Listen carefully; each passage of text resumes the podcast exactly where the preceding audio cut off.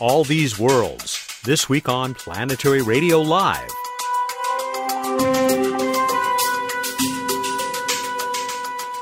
Welcome to the travel show that takes you to the final frontier. I'm Matt Kaplan of the Planetary Society with excerpts from our live show with Caltech's Mike Brown and Konstantin Batygin, the discoverers of the evidence for what they call Planet Nine. Also, Cassini project scientist Linda Spilker, senior editor Emily Lakdawalla, and the Planetary Society C E O Bill Nye. Emily and Bill will be back in their regular segments next week, but we've still got a really fun edition of What's Up with Bruce Betts coming up. We'll reveal the Mystery Space Trivia Contest prize offered two weeks ago, and we'll offer it again. Every discovery about our solar system seems to reinforce at least one major conclusion, that we live in an amazing and amazingly diverse neighborhood. That was the theme when Planetary Radio returned to Southern California Public Radio's Crawford Family Forum on March eighth of this year. We called it All These Worlds, Planet Nine, and our expanding solar system, with a tip of the space helmet to Arthur C. Clarke, who coined that phrase in his book two thousand ten. You're about to hear a few highlights from our ninety-minute conversation. There's a link to audio from the entire program on this week's show page at planetary dot org slash radio. Even better, you can watch the video archive with the beautiful images contributed by our guests that we turned into a Name That Object guessing game for the audience. Joining us by Skype for the first few minutes of the show was the science guy. I asked Bill about that former ninth planet that is still beloved by so many. Emily joins in moments later. You're still fond of Pluto, right? Oh, it's even more fond. Seven geologic areas, potential for an atmosphere, beautiful sphere. What's not to love? You can also tell us why have we once again gotten confirmation that Pluto uh, deserves our respect? Well, Pluto never lost any uh, deserving of respect. Pluto has always been a fascinating world. It's we knew from a distance that it was multicolored. We flew past it up close, saw it had this amazing diversity of terrain. But with all of this focus on Pluto, we forget why its status changed, which is that there were all these other amazing worlds out there that we recently discovered that we know are also colorful and changeable. And they have fantastic names like Eris and Quaoar and Varuna and Ixion and Sedna and two thousand seven O R ten, which needs a name. Next to join us on stage were two guests we heard from just over a month ago. Mike Brown and Konstantin Batygin are even more confident that a giant world is out there far beyond Neptune, waiting for astronomers to image it. Mike is one of those astronomers on the hunt. That's the hat I said I would eat on this stage if you came up here and told us you'd found Planet okay. Nine. Do I have to start chewing? Uh, no. So sadly, we were we were at the telescope. I was at the telescope on uh, Friday night at the Subaru telescope. You saw the picture of that on the screen, and it's it's. I would bet that's going to be the telescope that finds Planet Nine, but it's going to be a, a a long search. So we just had one night. Unlikely we found it in the first night, and we're actually still downloading the data. There's so much data. So you don't have to eat the hat. Bill, I know you have to leave us pretty soon here after, like we said, a very long day there in New York. Did you want to throw anything at these guys before we say goodnight to you? The thing that I find so intriguing is that this orbit goes, how to describe, way north of our sun. It's way out of the plane of the uh, the ecliptic or what have you. It is. It's tilted by about thirty degrees compared to the orbits of, of the other planets. And so as it travels out to its its extreme distances, it is it is quite a bit, bit above the plane of, of the solar system. And we think we even understand why. We think it probably was scattered out of the solar system. It formed early in the history of the solar system around Uranus and Neptune, got a little bit too close to Jupiter or Saturn, and got scattered out there. So it's a very, as, as strange as that orbit looks with its very eccentric orbit, very tilted orbit, it's kind of a natural outcome of how we think it got there. Can you compare that to the tilt of Pluto's orbit? I, I could, but it's, you know, it's just Pluto. Who really cares? Um, hey, Emily, Emily, maybe you can help out. You care about Pluto? I care about Pluto. It's a really awesome world. But, you know, it's it's an awesome world among a great many awesome worlds. It's, it's tilted by nineteen degrees, if, if you have to know.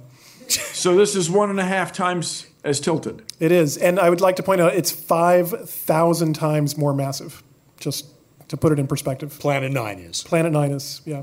yeah. So how much is that in Earth masses? It's about ten Earth masses. If you told me thirty years ago we'd find Planet Nine, I would have been quite skeptical. We're at a new age of discovery, and you guys are leading the way. And I think we really appreciate your good work. Carry on. Bravo. Thanks, Bill. Thanks, Thank Bill. you very much, Bill.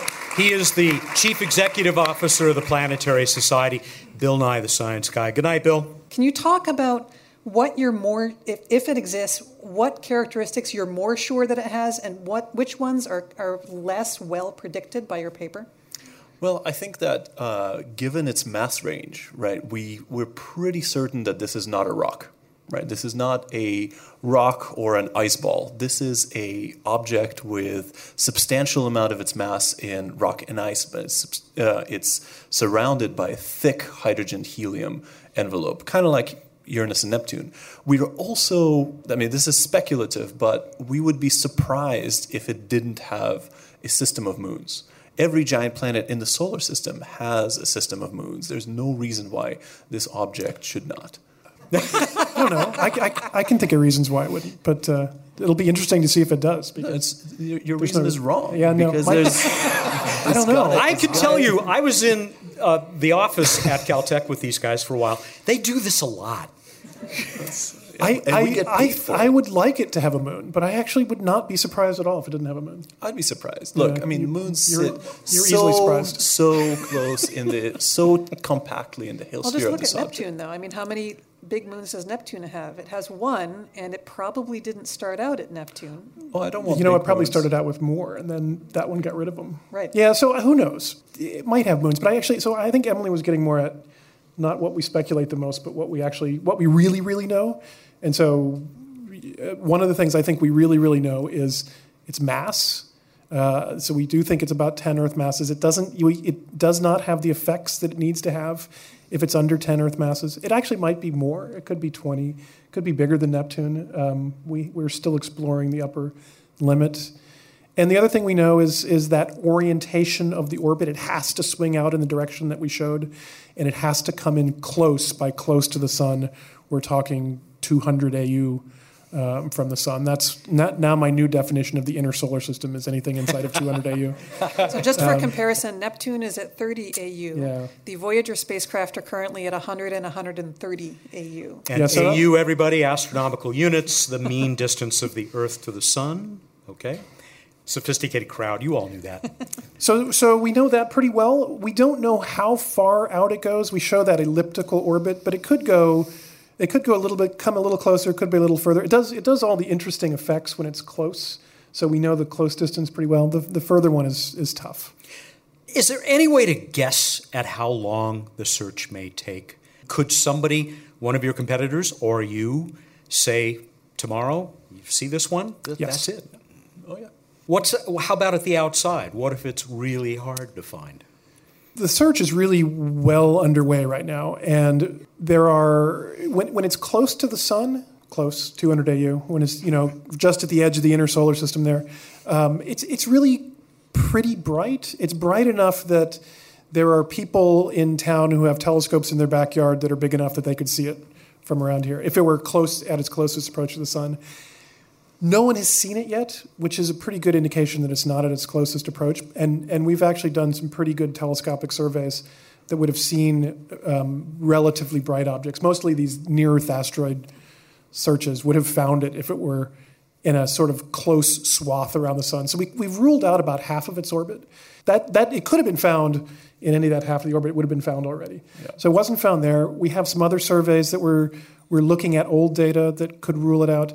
But really, I think it's going to take this big search uh, at the Subaru telescope. We we've, we just put in a proposal. You still have to, you know, ask nicely. Please, please let us use your telescope. Uh, we think that we can find it in a twenty-night survey with the Subaru telescope over the next two years. And I I would be willing to bet that it's found over the next two years. I, I used to answer that question by saying five years, but now we've ruled out so much of the sky already. I think it'll be two years from now. We'll be sitting here talking about Planet Nine instead of the search for Planet Nine. Unfortunately, from just the way that eccentric orbits work, it's most likely to be in the outermost part of its orbit. It spends most time at, at its kind of uh, furthest mm. away part from the sun. So the natural expectation there is that it wouldn't be in the uh, part of its orbit where it has been ruled out anyway by, by observational. So it's service. Just like a comet, which is, you know, right. comes in pretty close to the sun, but not for long. Exactly. Yep. Yeah. Okay. Now, it, if I wanted to prove you wrong, yeah, how would I go about doing that? Easy. This is the one of the things that's nice about this prediction of Planet Nine. It doesn't just predict that there's a Planet Nine out there and then, you know, nobody finds it and I say, well, you just didn't look in the right place. We also predict that there will be very specific set of other objects in the solar system, in the outer solar system that you find. Specifically, you'll find a lot more of these objects. You know, Planet Nine's orbit is like this, and then there were all these other Kuiper Belt objects that went like this. There will be many Kuiper Belt objects like this. There'll be very few that go off like this in these other directions. If you start to find a lot of those, we're just wrong. You guys know that I'm bothered by the thought that if somebody else does make this discovery, they're the discoverer of Planet Nine. They're going to get first dibs on naming well, it. Let me ask, let me ask you. Let me ask you a question. Yeah. Who discovered Neptune? Leverrier. Kate did what you guys did, yeah, right? Yeah. Help me, Emily. I can't think of his name. You're right. I rest You're my right. case. Now look, we theoretically licked Planet Nine already. Okay. whoever whoever wants to eat it now is going to have to deal with that. I love it. Konstantin Batygin, Mike Brown, and Emily Lakdawalla with me for Planetary Radio Live. When we return, we'll be joined by Cassini project scientist Linda Spilker. This is Planetary Radio. This is Robert Picardo. I've been a member of the Planetary Society since my Star Trek Voyager days. You may have even heard me on several episodes of Planetary Radio. Now I'm proud to be the newest member of the board of directors. I'll be able to do even more to help the Society achieve its goals for space exploration across our solar system and beyond. You can join me in this exciting quest. The journey starts at planetary dot org. I'll see you there.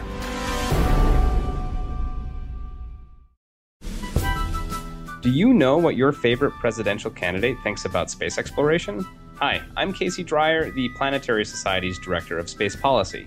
You can learn that answer, and what all the other candidates think, at planetary dot org slash election twenty sixteen. You know what? We could use your help. If you find anything we've missed, you can let us know. It's all at planetary dot org slash election twenty sixteen. Thank you. Welcome back to Planetary Radio Live. I'm Matt Kaplan of the Planetary Society with more highlights from our March eighth show that we called All These Worlds. Don't forget that we've got the entire hour and a half discussion, both audio and video versions, at planetary dot org slash radio. You've already heard from panelists Bill Nye and Emily Lakdawalla of the Planetary Society with our special guests, astrophysicist Konstantin Batygin and astronomer Mike Brown of Caltech, the guys who set off the search for what they call Planet Nine that is currently underway around the world. Our final panelist was another Planetary Radio favorite.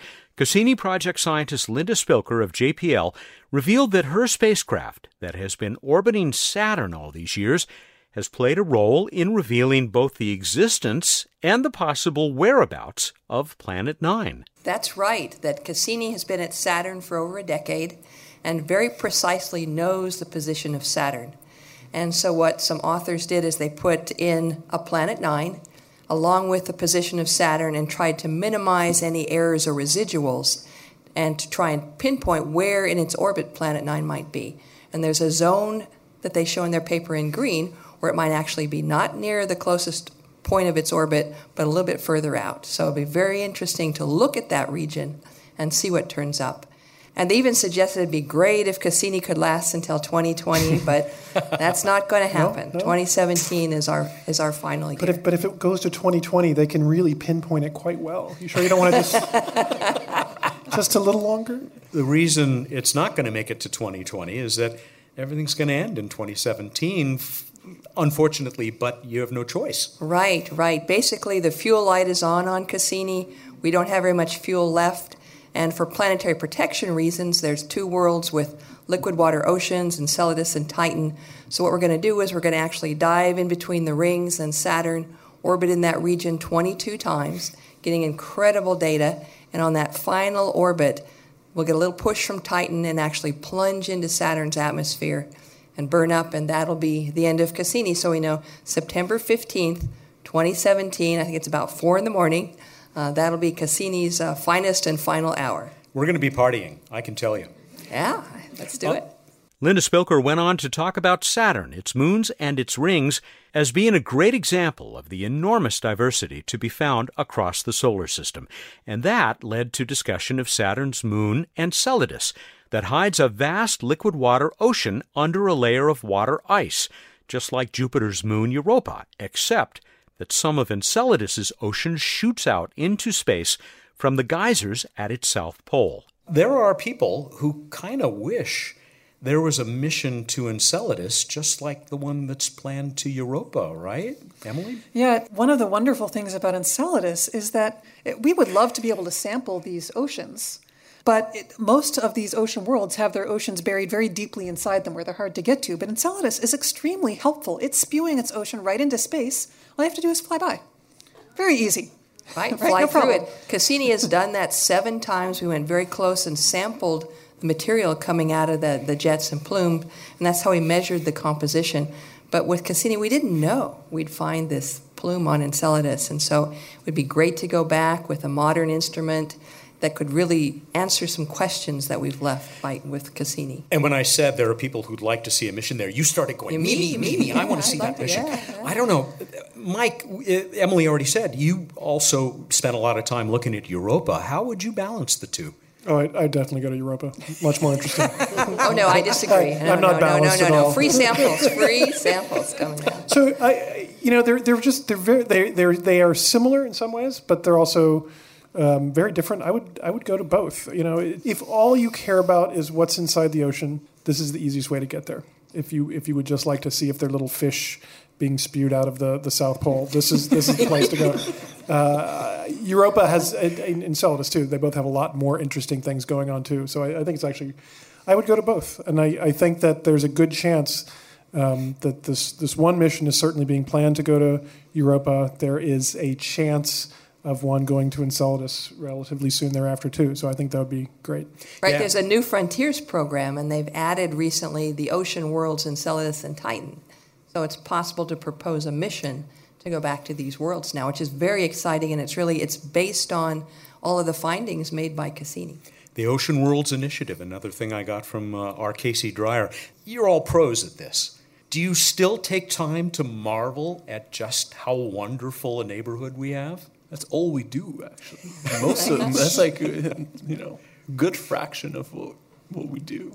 So, you know, as, as I as I mentioned a couple times, I was up on, on Mauna Kea at the uh, Subaru telescope on Friday. And, yeah, you're there. It's incredibly busy. You're up at altitude. You're sleep-deprived. You're working really hard. And still always take the time to get out. They have these great night vision binoculars. You go out and just stare at the sky, and you can see everything out there for three hundred sixty degrees around, and just remember that you're in this incredible place in the universe looking out, and it's it, you you can't forget that any anytime you're there. Yeah, the diversity in our own solar system makes me wonder what else might be out there around other stars, the exoplanets. Are they going to be equally as intriguing when we get a chance to really look more closely at those? They are. They will be. And the thing that I marvel at is that we have about twenty robots, semi-autonomous robots out there exploring all of these different worlds, sending us images as we speak. You can go see which spacecraft are downlinking data right now at this awesome website, Eyes on the Solar System from J P L. And um, some, um, in many cases, especially with Cassini, is one of the shining examples. You can see pictures that that spacecraft took just hours ago. Sometimes you can go to the J P L website, see brand new images fresh from Saturn, and it's just a wonderful gift to uh, all of us who are space fans. So thank you for that. Yeah. To paraphrase Ray Bradbury, Uh, we are the Martians. That's a quote. To paraphrase him, we are the Saturnians, we are the Jupiterians, we are the Venusians, the Mercurians, you name it.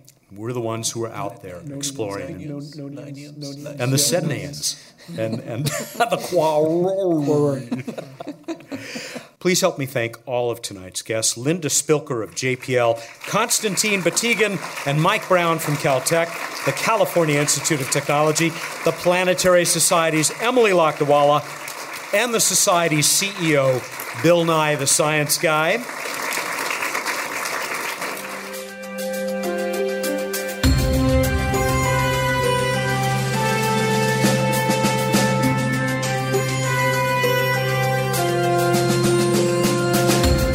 Bruce Betts is on the Skype line. It's time for What's Up in the Night Sky and all the other stuff that he'll talk about during this uh, regular weekly segment on the program. Welcome back. I'll get us started. Jupiter has just been spectacular, pretty close to the moon last night. But by the time people hear this, it will the moon will have moved away a fair amount. Uh, but yes, Jupiter, spectacular. I'm, uh, look at the evening sky, people. Jupiter is up as soon as the sun sets in the east and then migrates towards the south. It is the brightest star-like object in the evening sky. But if you uh, stay up till eleven midnight-ish, then Mars will rise in the east, and Mars will keep getting brighter for the next few weeks as we get closer to it. Not that long thereafter, Saturn rises, and Mars and Saturn are in the same part of the sky. Mars looking reddish, Saturn looking yellowish. It's good planet hunting in the evening sky for the next several weeks. Good planets, good times. That's a motto. Okay, that's how I'm going to start the show from now on. Good planets, good times. Welcome to Planetary Radio. I love it. This week in space history, fifteen years ago, Mir, the uh, Russian-Soviet space station, re-entered the atmosphere and burned up as everyone was getting on board with uh, already with the International Space Station. On to Random Space Fact. Sounds kind of kind of breathy, kind of gassy, kind of a- appropriate for a gas giant, don't you think, Matt? Who are you calling a gas giant? I'll just leave it at that. So what we see of Jupiter with visible wavelengths is divided into several bands parallel to the equator. So, you know, you look at it, it's it's stripy. That's the technical term. Stripy. Uh, there are two types of stripy bands. There are the zones, which are the light-colored bands, and the belts, which are the comparatively dark-colored bands. The difference in appearance between zones and belts is caused by differences in the opacity of the clouds. Ammonia concentration is higher in the zones, leading to the appearance of denser clouds of ammonia ice. Yeah, it's stinky at higher altitudes, and that leads to uh, the lighter color. I hear that Jupiter, in the uh, in the interest of uh, staying in fashion, is going plaid next year. They're going to be vertical stripes, too. Ha! I, t- I did not know that. Yeah, yeah, I read this this the other I, day. That raises several questions that I will have for atmospheric scientists. You you need to pay more attention to the headlines in the supermarket uh, checkout line. I'm sorry. I, I used to. I've gotten distracted. Let's move on to the trivia contest, shall we? We asked you who had the second longest space flight. How'd we do? Nice response to this. In spite of the fact that one of the prizes was a mystery, mystery prize, which will be revealed shortly. In fact, maybe right now. Anthony Fasano was chosen by random dot org. He submitted the answer that pretty much everybody did. He said it was Soviet cosmonaut Sergei Avdeyev at three hundred seventy-nine days on a single mission. Correct? That is indeed correct. Wonderful. Well, Anthony, uh, out of West Collingswood Heights, New Jersey, I think it's his first time win, long-time listener, though always says nice things about the program. In fact, in this one, he says thanks again for the great show. We're going to send you, Anthony, a two hundred point i telescope dot net astronomy account, the uh, worldwide nonprofit network of telescopes, a Planetary Radio T-shirt, and I'd yes. ask it's Unstoppable. Harnessing Science to Change the World. This is uh, by this uh, this uh, this author uh, William Nye, Bill Nye, from uh, Saint Martin's Press. It's uh, I've heard it, of him. Yeah, it's the boss. We're going to send you a signed copy, Anthony, of Unstoppable. I've enjoyed the book very, very much. I learned a lot from it, and it's uh, great fun, as you would expect from the science guy. So uh, we're going to ship that out, and we're also going to make that part of the prize package for what's coming up next time. But first, I need to mention that from uh, Patrick McCabe, we heard that uh, Avdeyev is a time traveler. Due to the relativistic effects, Because of that uh, three hundred seventy-nine days in space, he moved two hundredths of a second into the future. Freaky, man. Now, I I can't confirm this because I'm not a ham. Well, I'm a ham, but I'm not that kind of ham. Tyler Buckley in Norwalk, Connecticut, he said, you can find Sergei Avdeyev on shortwave radio. His uh, call letters are R V three D W. So you hams out there, please confirm that for us.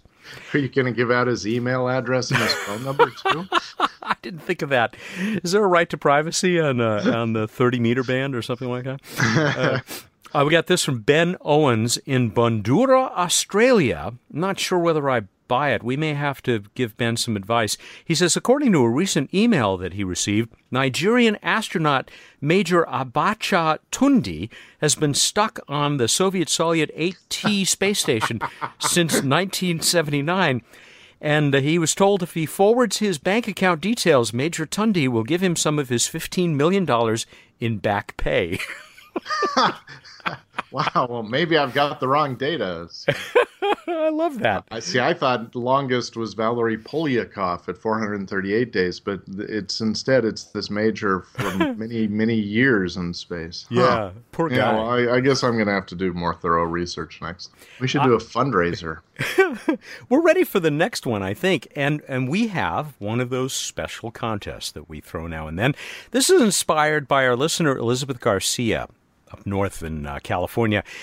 Because of doing the research for uh, this week's uh, contest, she learned about Laika, which, of course, is that sad story of uh, the first dog in space.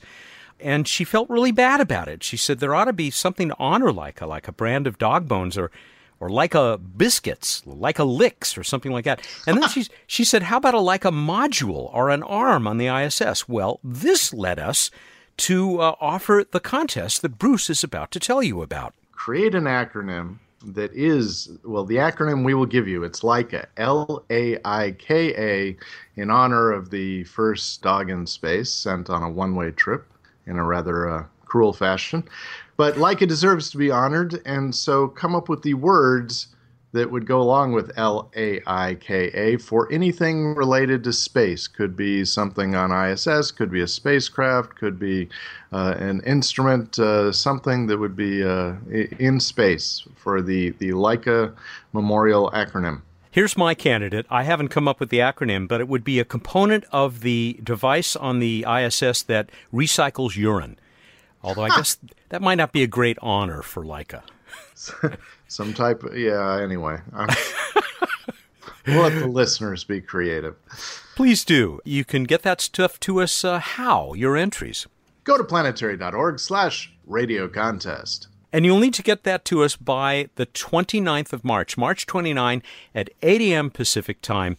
And the prizes will include another two hundred point i telescope dot net account, a Planetary Radio t-shirt, and a copy of Unstoppable by Bill Nye. Surprise! Not a mystery any longer. And I think we're done. All right, everybody, go out there, look up in the night sky, and think about wagging tails. Thank you, and good night. That's Bruce Betts. He is the Director of Science and Technology for the Planetary Society and the number one dog rescuer in all of the San Gabriel Valley, is to my knowledge. He joins us every week here for What's Up. Planetary Radio is produced by the Planetary Society in Pasadena, California, and is made possible by its diverse solar system members. Daniel Gunn is our associate producer. Josh Doyle wrote the theme music. I'm Matt Kaplan. Clear skies.